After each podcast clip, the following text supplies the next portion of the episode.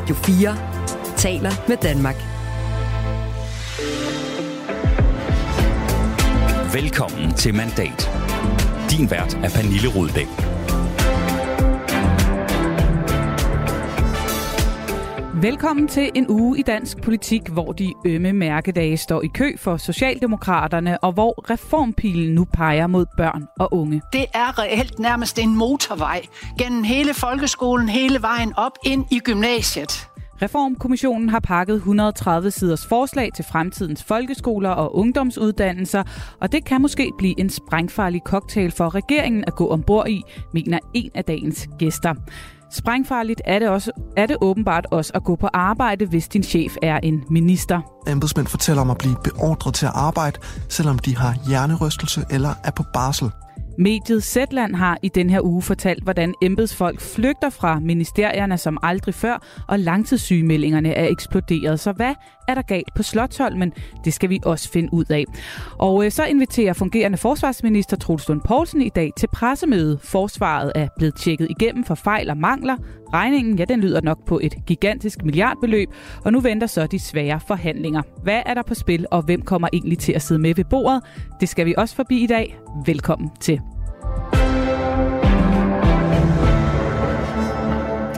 Og med mig her ved bordet i studiet har jeg dig, Benny Damsgaard. Velkommen indenfor. Tak for det. For dem, der måske ikke øh, allerede kender dig, så har du jo selv tidligere haft din daglige gang på Christiansborg som konservativ pressechef. Nu er du øh, selvstændig rådgiver, og sådan en, som stadig nørder med dansk politik og kloger dig på det. Ja, og kommer herind og kloger dig lidt på det sammen med mig. Det er jeg glad for. Skal, skal du have nogle øh, varme videre i aften og nyde den sidste bededagsfridag i morgen? Ja, det, det, det skal jeg. Så det, det skal nok blive ganske hyggeligt. Altså, jeg satser på, at de varme videre fortsætter også, selvom uh, Stor Bededag, uh, Stor Bededag nu afskaffes fra med næste år. Så altså, der er jo ikke noget som hvidt brød med smør. Altså, det er i min alder, så skal man jo være glad for sådan noget. Det tror jeg, der er mange, der kan ja. være enige om. Der er jo ikke så mange, der nødvendigvis er enige om det der med, det så er den, øh, den sidste dag, øh, at de synes, det var en god idé. Og det er jo en uge, Benny Damsgaard, mm. hvor vi både har haft 1. maj mandags, bededag mm. i morgen. Vi kender nok alle sammen det der med at gå og tælle ned til weekend. Hvor meget har Socialdemokraterne gået og talt ned til den her uge var overstået, tror du? Ja, altså, de har i hvert fald talt ned til, at øh, Storbededags, øh, Storbededag blev, øh, blev overstået, tror jeg godt, man kan sige, fordi at det er jo, jo øh, sidste gang, vi har øh, Storbededag, den er afskaffet fra med næste år. Det kan ikke undgå i morgen når folk sidder ude ved frokostbordene eller i aften ved, ved vederne, at, at give lidt øh, muren i krogen og utilfredshed. Det, det er man aldrig glad for øh, som politiker, så, så, øh, så det vil man gerne have overstået, så man kan komme videre og tale om nogle af de mange ting, som man gerne øh, vil rent politisk. Og så kan man sige, at ugen startede jo også lidt hårdt for Socialdemokratiet i, i forhold til 1. maj, som, hvor de jo traditionelt har været gæster på, de, øh, på fagbevægelsens 1. maj-møder der var der i år et noget mere afmålt øh, forhold, tror jeg godt, man kan sige, et, et forbrugt Facebook-udtryk, et mere kompliceret forhold mellem fagbevægelsen og, og Socialdemokratiet. Så, øh, så det tror jeg da også gerne, de vil have, de vil have i bagspejlet. Dejligt, at du øh, er her i dag, Ben Damsgaard, til at gøre status på øh, den her uge i øh, dansk politik. Og øh, sidder du derude og øh, lytter med og får også lyst til at byde ind, ja, så er sms'en altså åben på 1424. Du lytter til Radio 4. Den brede SVM-regering har jo fra starten varslet reformer, reformer og reformer, og øh, nu er det så blevet tid til at se på skolerne og ungdomsuddannelserne. I går præsenterede regeringens reformkommission sine mange anbefalinger, og det var altså især denne her del, som løb med opmærksomheden. Vi foreslår simpelthen, at vi tager eksamen ud af efterskolerne i 10. klasse, men man skal stadigvæk kunne få et offentligt taxametertilskud øh, til et slags højskoleår efter 9. klasse. Ja, sådan sagde Reformkommissionens formand Nina Schmidt altså ved præsentationen i går. 10. klasse, som vi kender det, skal aflyses. I stedet kan man tage et 10. klasses år på efterskolen, eller man kan tage 10. klasse inden under den her nye HPX-uddannelsesforløb. Øh, Velkommen i mandat, Astrid Krav. Tak for det. Socialdemokratiets børne- og undervisningsordfører, først og fremmest Astrid Krav, øh, var det det, du havde håbet på, som Reformkommissionen kom med i går? Jamen, jeg må sige, at jeg er, meget positiv over, øh, hvor grundigt man er gået til værks, øh, og også hvor grundlæggende man er gået til værks. Altså, man har øh, kigget på hele øh, uddannelsessystemet, dagtilbud, folkeskole, øh, ungdomsuddannelser, øh, og så faktisk også meget positivt overrasket, at man har lyttet så meget til de unge selv. Altså, at man har brugt en del krudt på at finde ud af, hvad er det, øh, at de unge har det uddannelsesvalg, de har? Hvad er det, der ligger til grund, når vi kan se, at så mange går på gymnasiet, og, og jo egentlig også nogen går på gymnasiet, som så ender med at tage en erhvervsuddannelse bagefter. Øh, hvorfor er det, at det ikke bliver betragtet som, øh, at der er forskellige lige gode veje at følge, når man er ung. Og, det, at man har lyttet til de unge og lagt det til grund, når man nu foreslår en jo også ret grundlæggende omlægning Øh, af øh, 10. klasse og, og vejen ind på ungdomsuddannelse, det synes jeg er, er helt vildt positivt, fordi hvis ikke det er de unges øh, egne oplevelser og motivationer, der bliver lagt til grund, så kan vi jo mene nok så meget inde ved det politiske forhandlingsbord, så kommer det, øh, risikerer man i hvert fald, at det ikke kommer til at flytte så meget. Der var ellers uh, rigtig mange af dine kolleger fra andre partier, der næsten kappede sig om at komme først i går med at forsvare uh, efterskolerne. Uh, vi så blandt andet jeres kolleger Venstre være ude og sige meget hurtigt på Twitter, at de går ikke ind for at afskaffe efterskolerne. Du skrev måske sådan i lidt mere moderate toner, at ja, de spiller en vigtig rolle i vores samfund. Det synes du, kommissionen anerkender, og selvfølgelig skal det fremover også være muligt at komme på efterskole. Kunne du egentlig godt se for dig, at man rent faktisk droppede 10. klasse også på efterskolerne, hvor det så blev til det her ungdomsår uden eksamener? Ja, jeg synes jo i parentes bemærket, at, at det var lidt, uh, lidt morsomt at se, hvor mange øh, der havde behov for at forholde sig til de her forslag. Ikke bare i går, men faktisk jo allerede i forgårs. Altså det vil sige, før uh, forslagene var lagt frem. Og jeg har det egentlig sådan, at nu ligger der et kæmpe arbejde. Det er ret omfattende. Uh, ganske mange forslag. Man har uh, faktisk gjort sig den umage og prøve at tænke øh, nærmest lidt forfra, øh, så synes jeg også, at vi skylder at, at kigge, øh, kigge på det med et åbent sind. Øh, og, og ja, jeg og det er synes du meget ikke, enig med øh, Venstre og kommissionen i. Synes du ikke, at dine øh, kolleger jamen, kigger på det med åbent sind? Jeg vil sige, alle dem, der var ude og konkludere noget, før rapporten var, var præsenteret, øh, det, det har jo været alt andet lige lidt svært for dem at, at have et åbent sind, før de konkluderede al den stund, at, at tingene ikke var lagt frem. Men, men ja, du har jo ret i, at også for os i Socialdemokratiet, Øh, er efterskolerne enormt vigtige, og det læser jeg jo sådan set også, at, øh, at Nina Schmidt og, og kommissionen øh, anerkender og mener, at der stadig er en vigtig rolle at spille, og, øh, og peger på, at, øh, at i virkeligheden, da jeg gik i skole, der var der jo mange flere, der tog på efterskole i 9. for eksempel. Og jeg, jeg, jeg synes, det er en spændende tanke at se, hvordan vi kan få noget af det tilbage i efterskolerne, altså hvor flere kommer på efterskole i 9. for eksempel, Øh, der er mange, der ikke trives specielt godt øh, i de, i de sidste år i folkeskolen. Jeg tror, øh, jeg tror personligt, at for en del af dem, så er det her fællesskab og, og den mening, der så mange, der beskriver, at de finder på efterskolen, kunne være rigtig god øh, at få tidligere. Og så synes jeg jo, at kommissionen peger på en rigtig problemstilling, når de siger, at det er meget socialt ulige, hvem det egentlig er, der kommer på efterskole i dag. Og det er selvfølgelig også for mig som socialdemokrat en, mm en væsentlig pointe, at vi bliver, vi er blevet til lige at kigge om, vi egentlig har fået et uddannelsessystem, som, øh, som er for socialt skævt, hvor der ikke er gode tilbud til, til alle børnene og alle de unge. Så Astrid Krav, bare lige for at spørge dig igen, altså du kunne faktisk godt se for dig, at man rent faktisk gjorde, som kommissionen foreslog, og droppede 10. klasse øh, og gjorde det til et ungdomsår, man kunne tage på efterskolerne. Det, øh, det kunne du godt se blive til virkelighed?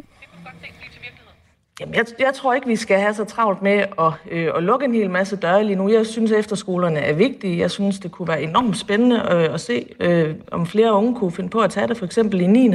Øh, kommissionen foreslår ikke at afskaffe muligheden for at have et efterskoleår øh, i, i 10. Øh, så jeg har tænkt mig at sætte mig ned til øh, forhandlingsbordet med mine kolleger på et tidspunkt med, med et åbent sind og tage en samlet diskussion af, hvad, hvad kan vi gøre? Fordi på bundlinjen står jo, at vi i dag har et uddannelsessystem, som vi bruger et betragteligt milliardbeløb på, og vi får stadig ikke alle unge med. Vi lykkes simpelthen ikke godt nok, og derfor synes jeg også, at vi skylder de unge, der ikke kommer med, og det stigende antal unge, der mistrives, at, at vi faktisk tør kigge på det her med, med lidt friske øjne i erkendelse af, at vi jo ikke lykkedes, desværre, Øh, og vi bliver nødt til at, at gøre det bedre som, som samfund. Det hele det peger jo over i Reformkommissionens forslag om at skabe et helt nyt uddannelsesforløb med de her bogstaver HPX, som så skal danne en bro primært rettet mod erhvervsuddannelserne, men hvor man også kunne få mulighed for at, at gå videre derfra i gymnasiet, hvis man finder ud af, at det er det, man vil. Hvis man skal have den her nye 10. klasses model i det her uddannelsesforløb, op og køre, hvis det reelt skal have en chance, øh, og man får nok unge til at, at, at vælge den her nye 10. klasses model, er det så faktisk nødvendigt at, at svække efterskolerne lidt, sådan så flere kommer derhen? Altså, tror jeg ikke, man skal se det, fordi som jeg læser kommissionen, det kan de jo bedst selv svare på, så, øh, så har man jo faktisk et ønske om, at, øh, at flere, og også flere fra øh, ikke de øverste sociale lag, skal have en mulighed for at komme på efterskole, øh, men, øh, men jo også et ønske om, at, at flere gør det, øh, for eksempel i 9. klasse. Og så, og, så er det, og så er det jo ikke, øh, jeg har hørt øh, mange sige, at det handler om at lukke 10. klasse, men som jeg læser øh, forslagene fra kommissionen, så handler det om at flytte 10. klasse og faktisk give ikke kortere tid til de unge, men længere tid. Altså der kommer jo et år mere her, før man som, som ung skal beslutte sig for, hvad vej men... man vil gå. Og det er jo noget af det, som, som Lina Schmidt siger, at de har hørt mm. mange unge beskrive, at de simpelthen ikke føler sig klar til at træffe det her valg så hurtigt, og derfor går i 10. Øh, med den her nye HPX, så vil de ikke hurtigere skulle træffe et valg. Tværtimod vil der øh, blive lagt et år på, og, og det synes jeg, det synes jeg jo har noget for sig, når vi kan høre, at det er noget af det, der i dag får, for mange unge til at træffe et ikke ordentligt gennemtænkt uddannelsesvalg, at de simpelthen føler, at, at de bliver presset til at gøre det for tidligt, ja. så synes jeg, det er men, et spændende bud, de kommer med her. Men Astrid Krav, jeg tænker bare, hvis man virkelig øh, vil det her med at styrke erhvervsuddannelserne, øh, lave det her nye HPX-forløb, så er det også vel nødvendigt, at man får nogle af dem, der ellers ville have valgt efterskole, til at at vælge den her HPX i stedet for, ellers så, øh, så kommer man vel ikke op at flyve, og så må det vel alt andet lige betyde, at færre skal på efterskole. Hvis du nu tager efterskole i, i 9. klasse, som, som flere også gjorde det før i tiden, øh, øh, og så derefter HPX, så er det jo, kan man sige, antallet af hoveder, der går ind ad døren på efterskolen, øh, øh kan jo meget vel være det samme, mm. øh, hvis man så øh, tager efterskole i 9. Og så, øh, og så tager den her toårige HPX bagefter, før man skal træffe det uddannelsesvalg, som vi jo øh, godt ved, og som, som Reformkommissionen også peger på, rigtig mange unge giver udtryk for, at det er det, der presser dem at skulle træffe valget så, så tidligt. Astrid Krav, som jeg lige nævnte her i indledningen, så øh, har I øh, nogle kolleger i regeringen, øh, Venstre, som er meget skeptiske over for det her med at røre ved efterskolerne. Vi skal lige høre, hvad Venstres børne- og undervisningsordfører Annie Mathisen, hun sagde her på radioen i morges. Hvis man vælger at fjerne øh, 10. klasse øh, fra efterskolerne, så er vi simpelthen nervøs for, at man ødelægger det, man jo igennem mange, mange år har fået bygget op, øh, og, og i dag er en kæmpe succes, altså hele efterskoleverdenen. Er det en splittet regering, der går ind i øh, forhandlingerne om øh, 10. Klassernes fremtid her? Nej, det synes jeg ikke. Altså, efterskolerne er, er vigtige for os alle sammen. Det har, øh, det har jeg jo også været ude at sige på vegne af Socialdemokratiet, som du, som du refererede. Og så er det klart, jeg, jeg synes jo både, at der er øh, gode ting ved efterskolerne i dag. Der er jo også øh, gode ting ved 10. klasse i kommunalt regi, øh, hvor man får løftet nogle unge. Men samlet set kan vi bare se, at vi ikke får løftet øh, nok unge tilstrækkeligt, og derfor skal vi jo have kigget på det her med et samlet blik. Og det gør man, øh, det gør man synes jeg, ved at, gå, øh, ved at gå lidt fordomsfrit til de her utrolig mange anbefalinger. Øh, og så, øh, og så Også se, lidt hvad, mere hvad fordomsfrit, end, øh, end kollegerne i Venstre gjorde, eller hvad? Nej, men jeg, jeg, Annie, hun udtrykker sig, som, som hun gør. Vi har jo nogle forskellige...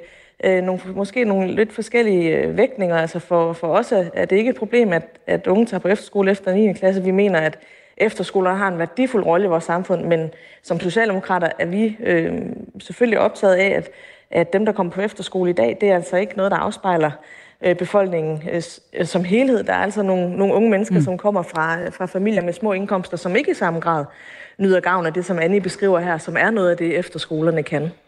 Tak fordi du var med, Astrid Krav. Det var så lidt god dag. Lige måde børne- og øh, undervisningsordfører for Socialdemokratiet er Ben Damsgaard. Der venter altså nogle øh, vanskelige forhandlinger. Hvor stor en kartoffel, hvis man kan sige, hvor varm en kartoffel plejer det at hedde, bliver det her i dansk politik?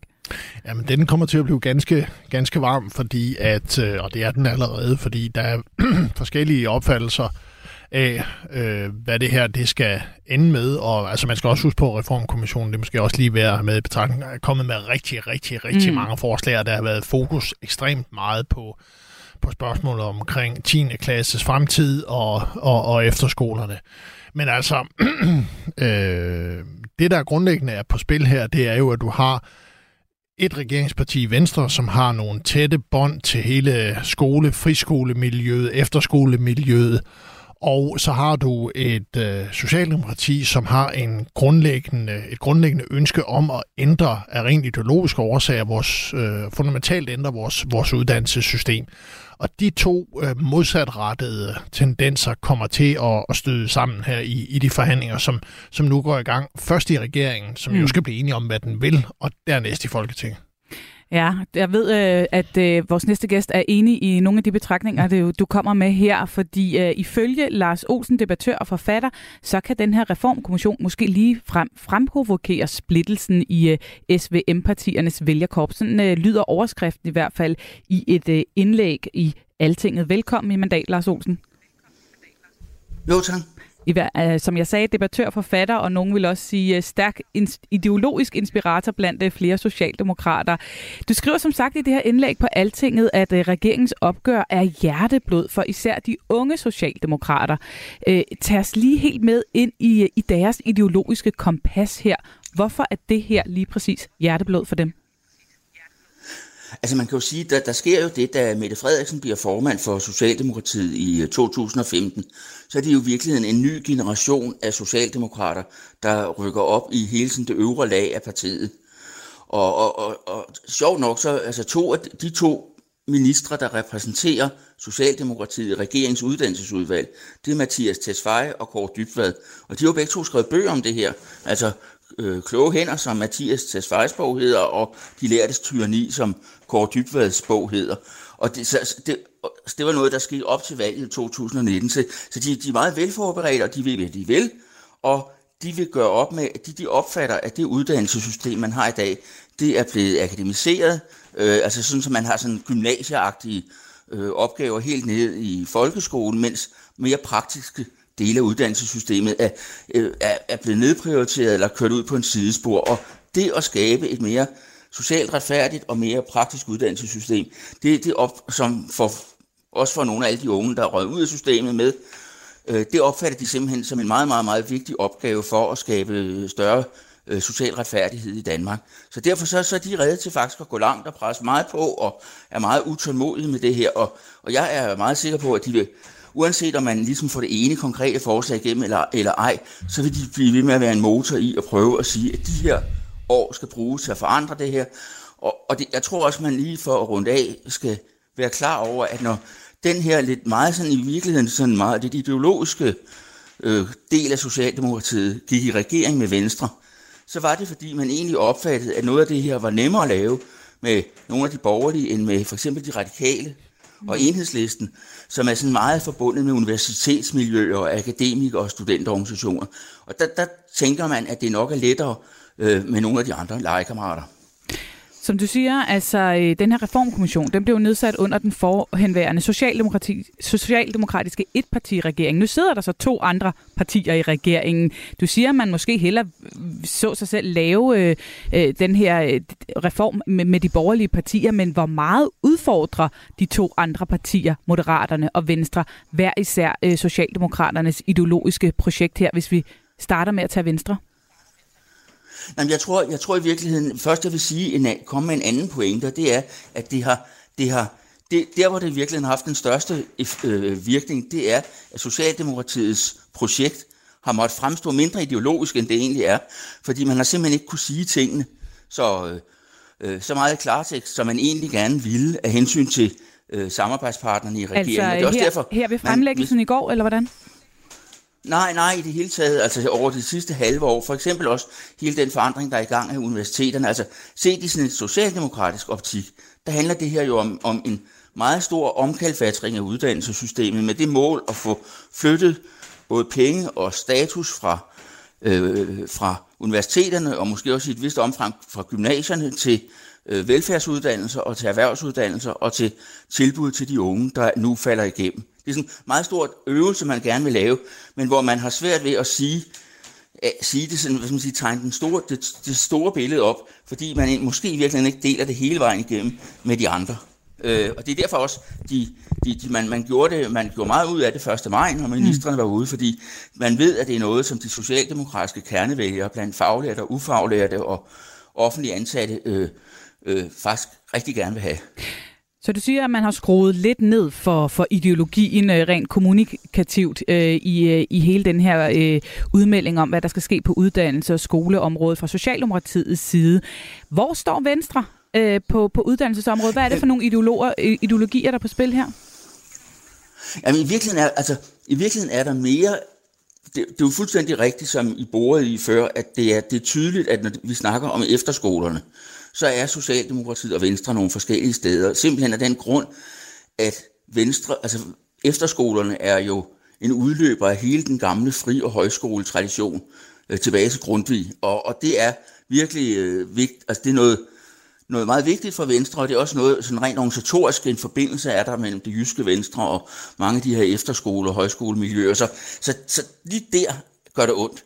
Men hvis man kigger på det sådan lidt bredere taget, så er Socialdemokratiet og Venstre egentlig ikke så uenige, fordi man er, man kan sige, begge, de, begge partier har sådan en forbindelse med Produktionsdanmark, øh, mm. Socialdemokratiet til fagbevægelsen, Venstre til virksomhederne, og så, så det der med erhvervsuddannelserne, det er man enige om, og, eller trækker samme vej, og Venstres ordfører har for eksempel også været ude at sige, at hun mener, at folkeskolen er blevet for akademiseret. Sådan, så, så der, er, der er faktisk et stykke af vejen fællesnævner, bare ikke på det her, og det bliver en, virkelig en knast i regeringen, når man skal finde ud af, hvad man vil med, med, med, det her, med den her nye HPX-uddannelse. Så det vil sige, at vi har Socialdemokraterne, der øh, har et stort ideologisk hjerteblodsprojekt her. Vi har Venstre, som kan være med langt hen ad vejen, men hvor efterskolerne kan blive øh, en knast, fordi der har de nogle særlige interesser her. Så er der Moderaterne, som øh, jeg i hvert fald har hørt siden i går udtale sig positivt oven på de her udmeldinger for Reformkommissionen. De har øh, Christina Elund siddende som uddannelsesminister, som skal stå for en helt anden del af reformen, som handler om øh, de videregående uddannelser, hvor der er lagt op til at halvere en lang række kandidatuddannelser. Hvordan går det moderate kompas i spænd med resten af regeringen?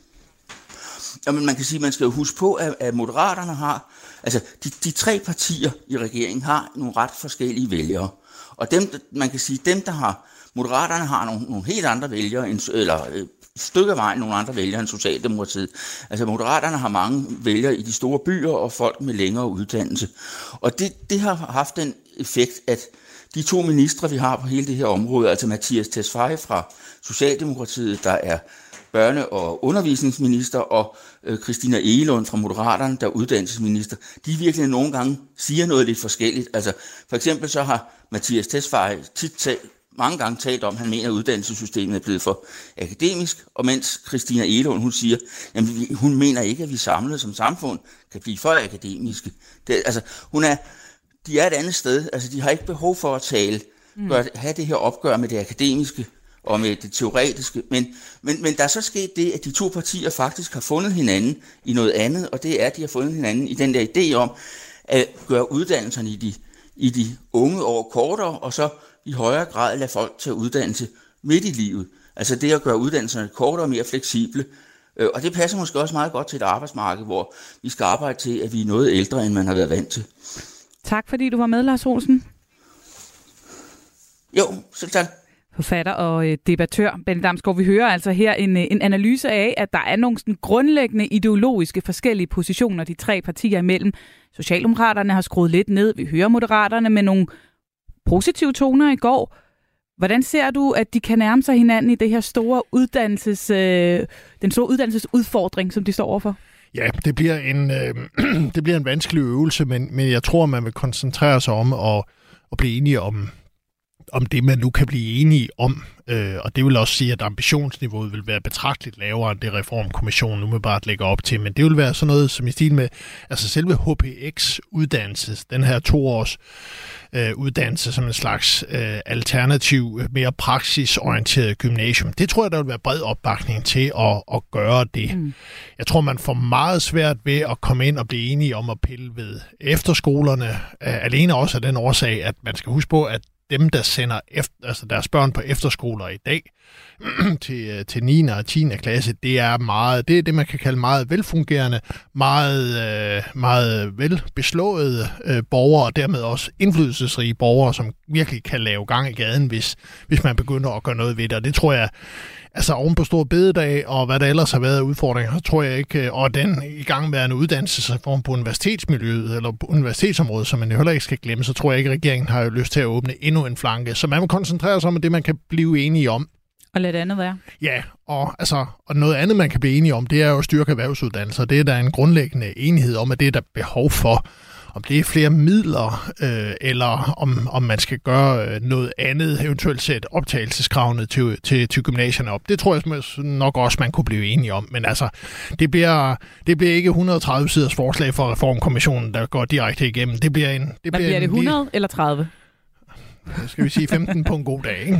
Kun 15? Ja, det bliver ikke, øh, det bliver ikke stor pakke. Det gør det ikke. Vi har lige fået en sms. Øh, der er en, der skriver ind af vores lyttere. Øh, SVM kan jo ikke få sig selv til at lave en skolereform uden oppositionen. Og nu taler vi meget om, hvorvidt regeringen kan blive enige om noget her. Men det er jo rigtigt nok, det er vel vigtigt at lave en bred aftale, når det handler om folkeskole og uddannelsesområdet, er det ikke? Jo, det er, det er i hvert fald god latin, fordi at det har en tendens til at... Altså, når det handler om folkeskolen, så, øh, så er det jo noget, der gerne skal, skal, skal holde i rigtig mange år, og derfor er det en god idé, at man har et bredt, øh, bred opbakning til det og mange partier bag, der er også med ind og tage ansvar, hvis man skal lave nogle, nogle ubehagelige ting undervejs. Så, så jo, men altså... den man kan første... de der 15 sider så ryge helt ned på, på syv? Nej, det tror jeg i og for sig ikke, fordi regeringens interne udfordringer er så store, og det er meget godt afspejler de udfordringer, der er i resten af Folketinget også. Så jeg tror, hvis regeringen kan blive enige med sig selv om at komme med et udspil, så tror jeg langt hen ad vejen også, at man kan få for resten af Folketinget med. Eventuelt med en godbid hist og en godbid pist, ligesom så man lige man, har gjort. Kan man sige, at splittelsen i regeringen gør, at det, de ender med måske er mere spiseligt i sidste ende ja, for den brede opposition? Det, bliver, det, det, det tror jeg er meget godt ramt. Så er splittelsen også lidt godt for noget måske? Det er det. Du lytter til Mandat på Radio 4. Vi har hørt det igen og igen fra politikerne og regeringen, der skal tage speed ud af dansk politik. Men øh, det er ministerne altså ikke selv særlig gode til. I hvert fald ikke, når det kommer til at presse deres eget embedsværk til at løbe hurtigt og hurtigere arbejde i døgndrift og altid at være til rådighed. De seneste dage har mediet Zetland beskrevet, hvordan embedsfolk flygter fra ministerierne som aldrig før. Jeg citerer. Sidste år forlod mere end hver fjerde medarbejder, 27 procent, ministeriernes departementer. Tallet er det højeste i de seneste 10 år og en stigning på 29 procent i forhold til året for inden. Og samtidig var antallet af fraværsdage, der skyldes langtidssygemeldte medarbejdere, også på sit højeste niveau i 10 år. Det har Zetland altså fået tal for. Mathias Menke, velkommen til. Jeg skruer lige op for din øh, mikrofon her. tak skal du have. Det er dig, der har siddet og kigget på de her tal sammen med dine kollegaer og afdækket det her problem som øh, undersøgende journalist på, på Zetland.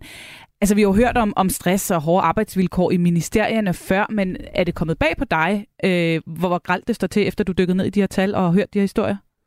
Det omfanget er kommet bag på mig, og nogle af de eksempler, som embedsværket er kommet med, er alligevel også næsten for godt til at være sand. Altså, jeg, jeg, jeg har haft kilder i, i embedsværket i mange år, så jeg ved jo godt, at det har været nogen, der har arbejdet og knoklet derud af. Men, men, men jeg har alligevel blevet overrasket over omfanget og de eksempler, de er, de er, de er kommet med. Og så, at de har valgt at, at tale med os. Ja, hvad fortæller de embedsfolkene, som I har talt med? Jamen, det er nærmest, altså, hvor, hvor skal jeg starte hen? Der er en, der beskriver, hvordan vedkommende bliver kaldt på arbejde, selvom øh, vedkommende er sygemeldt med en hjernerystelse. Øhm, der er en, der beskriver at skulle sidde og, og, og, og lave ministersvar i en partybus øh, ret bedukket til en, til en polterappen. Øhm, en beskriver at blive, øh, få arbejdsopgaver, mens vedkommende er på barsel. Øhm, øh, ja, altså øh, eksemplerne står faktisk i, i, i, i kø.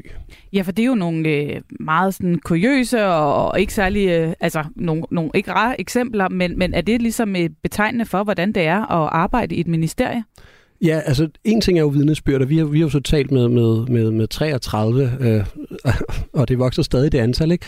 Øh, men hvordan kan man sige noget generelt om en helt central administration? Det er jo lidt en, øh, en, en svær opgave at kaste mm. ud i, men det vi jo så har gjort er, at vi har søgt agtindsigter i samtlige ministerier i det, der kaldes uh, trivselsmålinger og APV'er, noget arbejdspladsvurderingsrapporter, uh, som kommer løbende.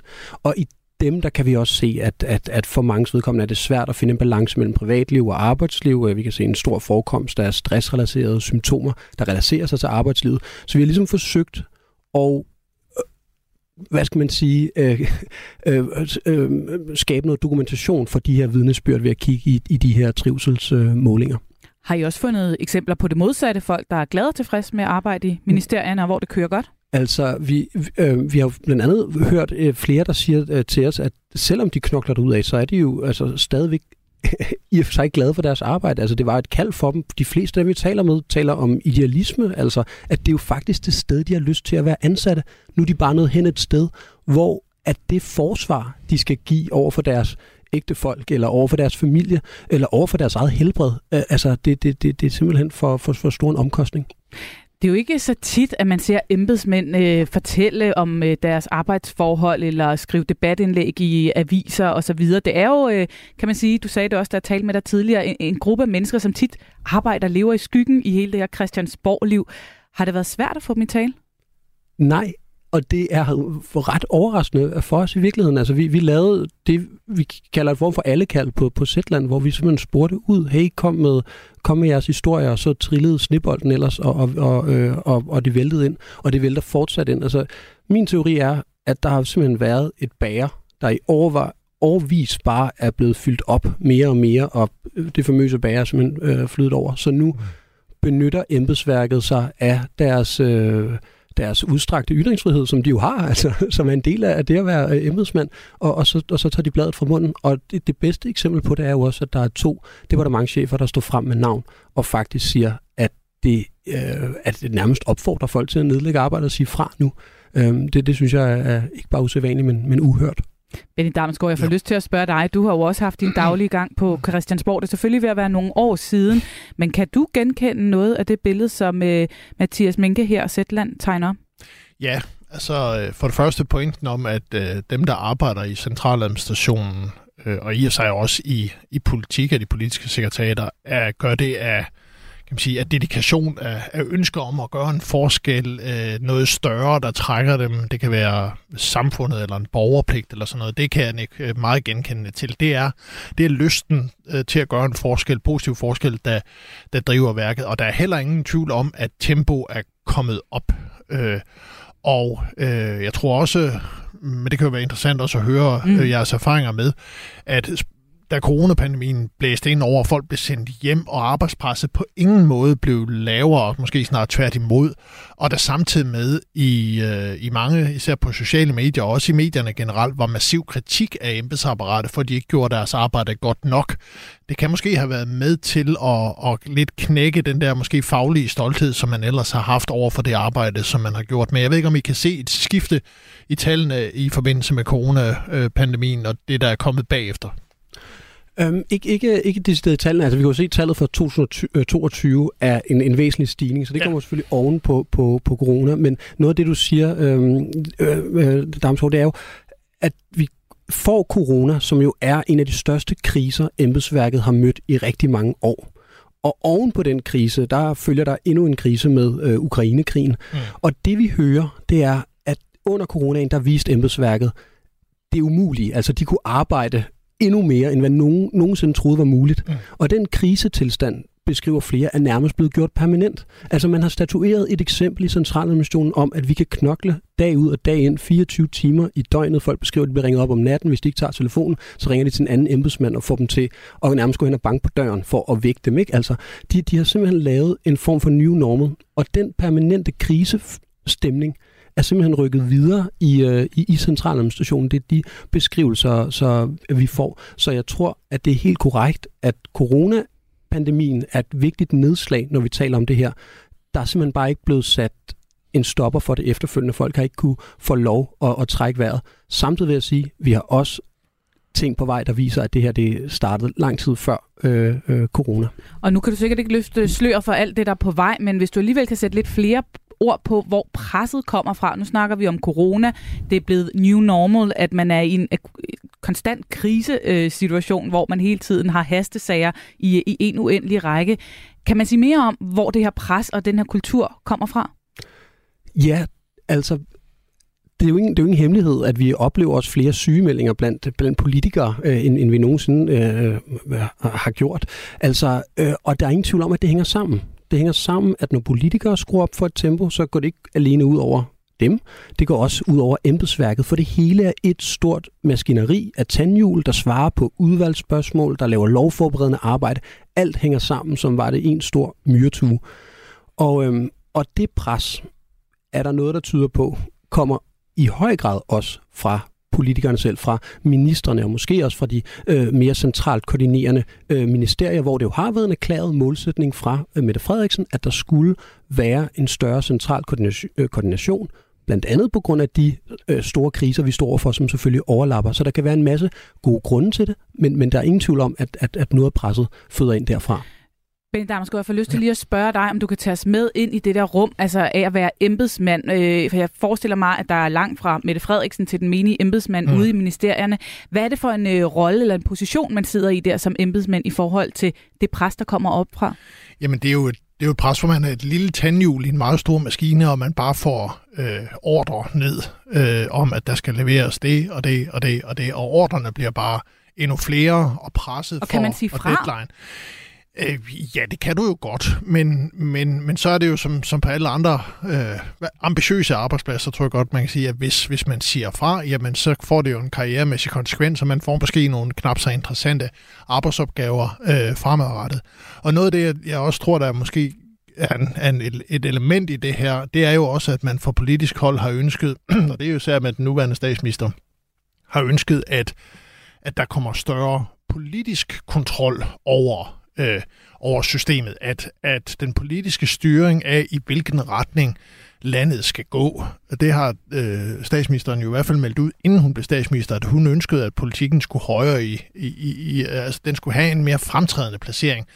Og det betyder også, at der er et krav om, altså, at der skal laves flere Altså, der skal tænkes mere politisk, der skal tænkes mere utraditionelt politisk, og også at konfliktniveauet alt andet lige stiger, fordi mm. at det betyder jo også, at så, så, så opfatter man, opfatter man fra, fra de andre partier side, at, øh, at embedsapparatet bliver politiseret, og dermed, og man kan bare bruge den nuværende departementchef i statsministeriet som et eksempel, jo bliver en, bliver en, øh, en aktør i stedet for en, en anonym øh, embedsmand, en aktør, som du kan kritisere, og jeg også øh, tro. Øh, det er jo helt, altså bare for at tage hende som et eksempel, Barbara Værelsen som et eksempel, Altså, det er jo øh, første gang i dansk politisk historie nogensinde, det kan være, at det har været tilbage i middelalderen, men ellers ikke, at den ledende embedsmænd skulle have livvagtbeskyttelse, fordi at der var så meget fokus på hende som person. Mathias Menke, der sidder nok nogen derude og tænker, at det er lidt svært at have ondt af folk med lange, fine uddannelser, som jo any day kunne gå ud og få et velbetalt job i det private. Det er der også en i jeres artikler, der, der selv mm. siger. Det kunne de jo bare gøre.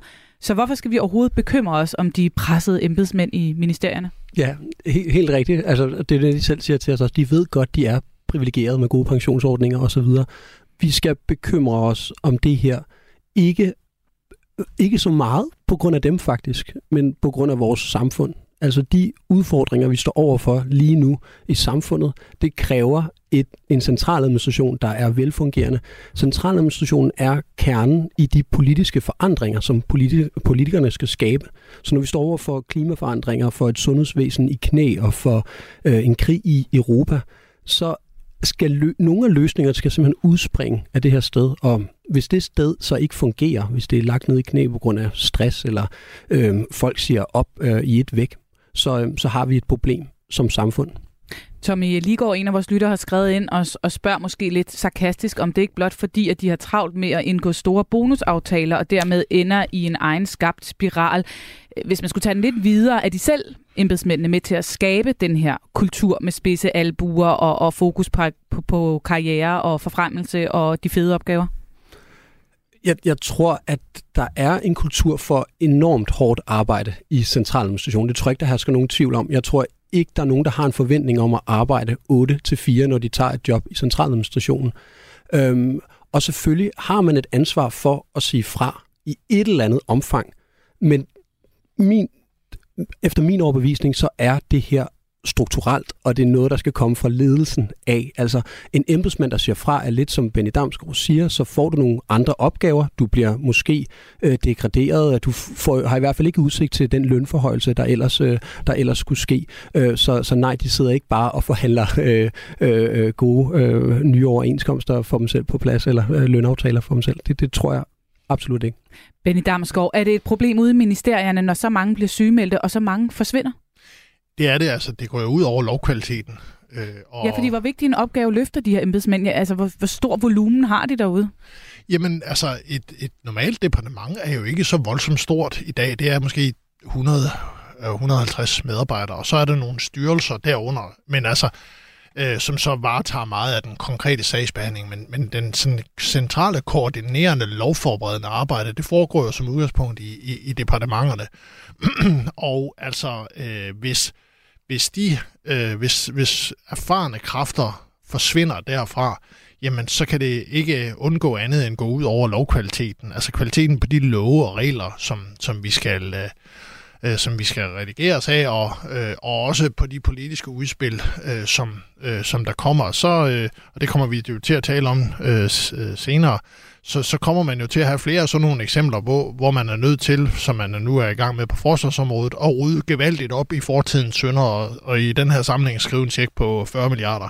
Og det kommer vi tilbage til. Og det kommer vi tilbage til, og det er, altså, det er der ikke nogen, der, der, der er tjent med. Og så vil jeg bare lige til, til vores udmærkede lytter sige, at jamen, det er fint, at det er ikke fordi løn- og arbejdsforhold eller lønforhold er, er meget, meget skidt i, i centraladministrationen, men altså, der ligger så også rigtig mange timer, så hvis du regner, regner timelønnen ud, er den måske ikke så voldsomt imponerende alt andet lige. Mathias Menke, øh, spørgsmålet er jo så nu, hvad, hvad, hvad gør man ved det? Du siger, der er nogle øh, departementchefer, der var ude og, og lægge op til, at de nærmest skal nedlægge arbejde. Er det det, der er svaret, eller hvordan, øh, hvordan ser løsningen på det her problem ud? Mm. Ja, vi, vi spørger selvfølgelig også øh, de to departementchefer om, hvad, hvad har de så selv egentlig gjort ved, ved problemet. Øhm, den ene, Jakob Heinsen, der er, er, er mange år i departementchef, er i Transportministeriet nu. Han øh, har blandt andet nedlagt et, et forbud, simpelthen censureret, procensureret ordet haster. De må ikke bruge det længere, øh, fordi der er gået inflation i det. Så kan man selvfølgelig spørge, hvad er effekten reelt af det, finder man ikke bare på et andet ord. Sofus Garfield, der er også er en af landets mest erfarne øh, departementchefer på tværs af forskellige ministerier, han har gjort noget, jeg synes er ret interessant. Øhm, og jeg skal ikke kunne sige, om det virker, for vi har ikke nogen tal på det eller noget som helst. Men jeg synes, det er interessant. Han har truffet en beslutning som departementchef om, at lederne i departementerne, deres løn skal afhænge af, hvor meget arbejde, der bliver færdiggjort inden for normal arbejdstid.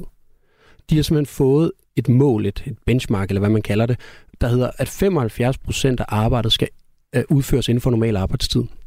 Øhm, og han siger, at det fungerer. Han siger, at der er kommet meget mere arbejde nu inden for den normale arbejdstid, og, øh, og at de chefer, der så lykkes med det, de får så lidt i lønposen, og dem, der ikke lykkes med det, øh, de får ikke. Så det er to konkrete eksempler på nogle departementchefer, der begynder at tage ansvar for det her. Men skal vi ikke længere op? Er det ikke nogle ministre, en regering, som også skal til at ændre kultur? Det, det, det, det er jo... Altså, regeringen bliver ved med at tale om lang, langsomlighed. Blandt andet i forhold til det med, med, med 10. klasserne, som, som vi jo lige har siddet og diskuteret. Ikke? Altså, vi skal være langsommere, vi skal være langsommere i lovarbejdet, vi skal være langsommere i samfundet generelt. Vi ser, vi ser politikere, Ellemann, Vandopslag, Jakob Mark, der bliver sygemeldt med stress. Selvfølgelig har ministerne, statsministeren, et, et, et ansvar for, om ikke andet, at lade folk vide, mener de, at de her eksempler er et problem, eller mener de ikke, at det er et problem? For så kan vi jo tage en diskussion derfra, øh, hvor, hvor øh, embedsværket skal bevæge sig hen. Og jeg er sikker på, at I allerede har banket på statsministerens dør flere gange for at få et svar. Vi holder øje med, om, om det kommer en dag. Tak for besøget, Mathias Minke. Selv tak. Fornøjelse. Undersøgende journalist på Zetland. I hvilken retning skal det liberale Danmark i en tid med en regering over midten? Overtog du en rodebutik fra Pernille Vermund? Ja, det gjorde jeg. I det blå hjørne på Radio 4 får du hver uge nyt fra de interne kampe i den borgerlige blok. Lars Bøge Mathisen, er det her et kub af dig? Det, det kan man godt kalde det. Ugens hovedpersoner er med, når vi diskuterer alle nuancer af blå. Jon Steffensen, er det dig, man kan høre for falsk en underskrift i den her lydfil? Ja, det er mig, man hører, men det har ikke noget med en underskrift at gøre. Lyt til det blå hjørne i Radio 4's app, eller der, hvor du lytter til podcast. Radio 4 taler med Danmark. Du lytter til Radio 4. Nå, Benny Damsgaard, mens vi sidder her og taler, så sker der jo rent faktisk ting og sager inde ved Troels Lund Poulsen netop nu. Den øh, fungerende forsvarsminister har nemlig jo her i dag, for et kvarters tid siden, indkaldt til pressemøde om noget så tørt lyder det som et ord som øh, kasseeftersyn, men som jo altså kan pege direkte videre i nogle øh, voldsomt spændende og kæmpestore forhandlinger om det kommende forsvarsforlig.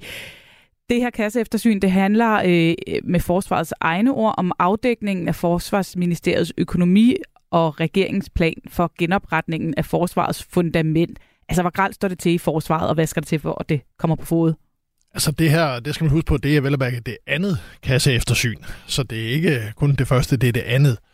Øh, det første kasseeftersyn havde øh, sådan til form, forhold, eller til formål at sådan afdække en række af, hvor, hvor, hvad er det for nogle områder, hvor man har problemer i forsvaret, fordi altså, det er en offentlig kendt hemmelighed, at for eksempel vores kaserner er ekstremt nedslidte. Øh, man har store ammunitionsmæssige udfordringer. Øh, der er meget af materiellet, der er ekstremt nedslidt efter mange års internationale ekspeditioner. Og så, øh, så kan man sige, så, så er man nu kommet der til det andet kast eftersyn, hvor man så sætter kroner og øre på, hvad skal det så helt nøjagtigt koste? Og der kommer man jo frem til i dag, at det koster op mod 38 milliarder kroner, og det, øh, det er mange penge. Det er saftsus med mange penge. Og en af dem, der følger øh, alt det her ganske, ganske tæt, det er dig, Peter Ernst Rasmussen. Velkommen til. Ja, tak skal du have. Vært på øh, frontlinjen her på kanalen og øh, chefredaktør på øh, netmediet Olfi. Du har også fulgt med i pressemødet, går ud fra. Hvad har de sagt derinde, som du især har lagt mærke til? Ja, man kan sige, at i virkeligheden så var det en bekræftelse af meget af det, vi godt vidste i forvejen, at efterslæbet løber op i de her 38 milliarder kroner. Og det er altså fordelt på øh, 27 milliarder kroner, som er sådan ophobede udfordringer, og det er kaserner og IT og alt det her, og så er det nye investeringer i øh, blandt andet personel og i materiel. Og man kan sige, det har været fremme øh, længe, så kan man sige, det, det nye er her, vi havde jo nok regnet lidt med, at vi i præsentationen af økonomien vil få at vide, hvor hurtigt skal milliarderne tilfalde forsvaret, skal det være en lineær proces frem mod de øh, 2% i 2030. Og der sagde øh, Troels Lund Poulsen, den fungerende forsvarsminister, at det bliver noget, man skal forhandle her i de kommende uger og måneder frem mod topmødet i Vilnius, hvordan indfasningen skal være. Og så kan man sige, at det sidste øh, store eller nye, som i hvert fald øh, kom frem her, det er så også, at, øh, at forliget kommer til at køre i flere etapper. Man skal ikke forvente, at der bliver et stort mammut forlig øh, hasteforhandlet frem til NATO-topmødet Vilnius der får man afdækket én ting, og så kommer der ellers løbende forhandlinger. Man nedsætter blandt andet et ekspertudvalg, der skal se på, hvordan forsvaret skal organiseres og sådan noget. Men det har jo været det her kasse eftersyn, så er to runder, som man har ventet på, før at øh, Truls Lund Poulsen øh, ville gå i gang med at indkalde til forhandlinger om det her forsvarsforlig. Nu har vi så fået det. Hvad, hvad kommer det til at betyde for de forhandlinger, der så venter nu? Ja, det kommer til at betyde, at øh, vi har slået fast, at det de første rigtig, rigtig mange milliarder, de skal bruges på at genoprette noget, der er nærmest skamferet. Øh, og så kan man sige, at det, det, det får den indflydelse, at man nu har en ramme at debattere ud fra, diskutere ud fra. Og, og der er nok ikke tvivl om, at, at det, som i virkeligheden også bliver det helt afgørende for forsvarsministeren de kommende uger, det er at afklare, hvilke partier vil i realiteten gerne være med og hvilke nogen øh, kan han sortere fra. Jeg tror ikke, det er nogen hemmelighed, at for en minister er der selvfølgelig en masse rart i at have et bredt forlig, men nogle gange bliver det også noget nemmere at forhandle, hvis man kan sortere nogen fra. Og det bliver jo det helt afgørende ved alle være mm. med til, at vi skal nå 2% op, op i det tempo, som, som regeringen så også vil fremlægge. Og nu siger du, man vil forhandle et forsvarsforlig i flere etapper. Øhm, hvornår går de i gang med første etape, og hvad bliver det for en del af forliget?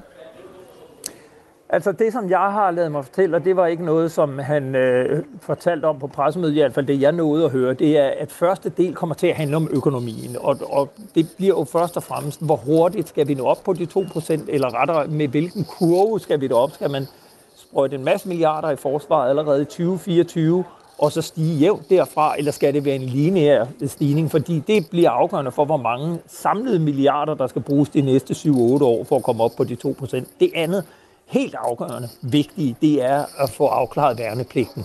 Fordi værnepligten er et, et, et fuldstændig afgørende parameter for, hvor mange soldater, der bliver til at udføre de opgaver og betjene de kapaciteter, man så skal styrke forsvaret med. Og der taler man jo både om, skal værnepligten øges i længde fra de her fire måneder, vi kender nu, frem til 9-12 måneder. Skal den øges i antal fra de her 4.600, vi har om året nu, til måske 6.000 eller 10.000? Og så bliver det også at, øh, at, at se på ligestillingen. Altså skal kvinder også indkaldes til forsvarets dag, og, og de ting skal han have på plads inden Vilnius. Og så alt, hvad der hedder materiel og nye investeringer, kampfly, kampvogne, hvad ved jeg. Mm-hmm det tager man på den anden side af sommerferien. Men der får jeg lige lyst til at spørge øh, Peter Ernst Rasmussen, når du siger, at det her hul er så gigantisk stort, de tal, der er kommet i dag, bliver der nærmest overhovedet råd til nye investeringer, nye kampfly og alle de ønsker, som partierne sikkert kommer ind til det her forhandlingsbord med? Ja, det gør der, men der bliver slet ikke i det omfang, som nogle nok går og drømmer om. Altså, vi ved jo, at for at komme op på de, de her øh, 2%, så er det yderligere 18-20 milliarder om året øh, fra 2030. Så for at komme op på de 2%, der bliver der altså afsat rigtig mange milliarder, også ud over de 38 milliarder, der nu skal bruges til genopretningen. Men der er heller ikke tvivl om, at for man overhovedet kan begynde at investere i nyt materiel, jamen så skal man have personellet på plads. Man skal sørge for, at personellet ikke forlader forsvaret efter to år, som de gør lige nu. Og man skal sørge for, at der er bygninger til at huse alle de nye soldater. De skal være, øh, der skal være både mm. kaserner, køretøjer, materiel, våben, ammunition, og alt det skal på plads, inden man for alvor kan begynde at rykke på opbygningen. Tak for det, Peter Ernsted Rasmussen. Du er velkommen. Benny Damsgaard, øh, der er altså øh, lagt i kakkeloven til nogle meget store og også meget komplicerede forhandlinger her den kommende tid på forsvarsområdet. Hvad kommer du især til at holde øje med? Jamen, det bliver jo interessant at se, øh, hvornår man lander øh, det første store øh, forlig eller aftale her inden sommerferien, inden Vilnius, og hvordan og hvorledes det sætter øh, sporet for det, der kommer til at, at skal foregå i, i, i efteråret. Fordi altså, så vidt jeg ved det i hvert fald også, og har Peter Ernst jo fuldstændig ret i, at det første, der blev lavet af en rammeaftale, sætter de overordnede økonomiske rammer, og så de konkrete beslutninger, øh, udskyder man til, til efteråret, hvor man har måske en 5-6 delforlig, som man kalder mm. det, øh, på nogle tematiske delforlig på en lang række områder.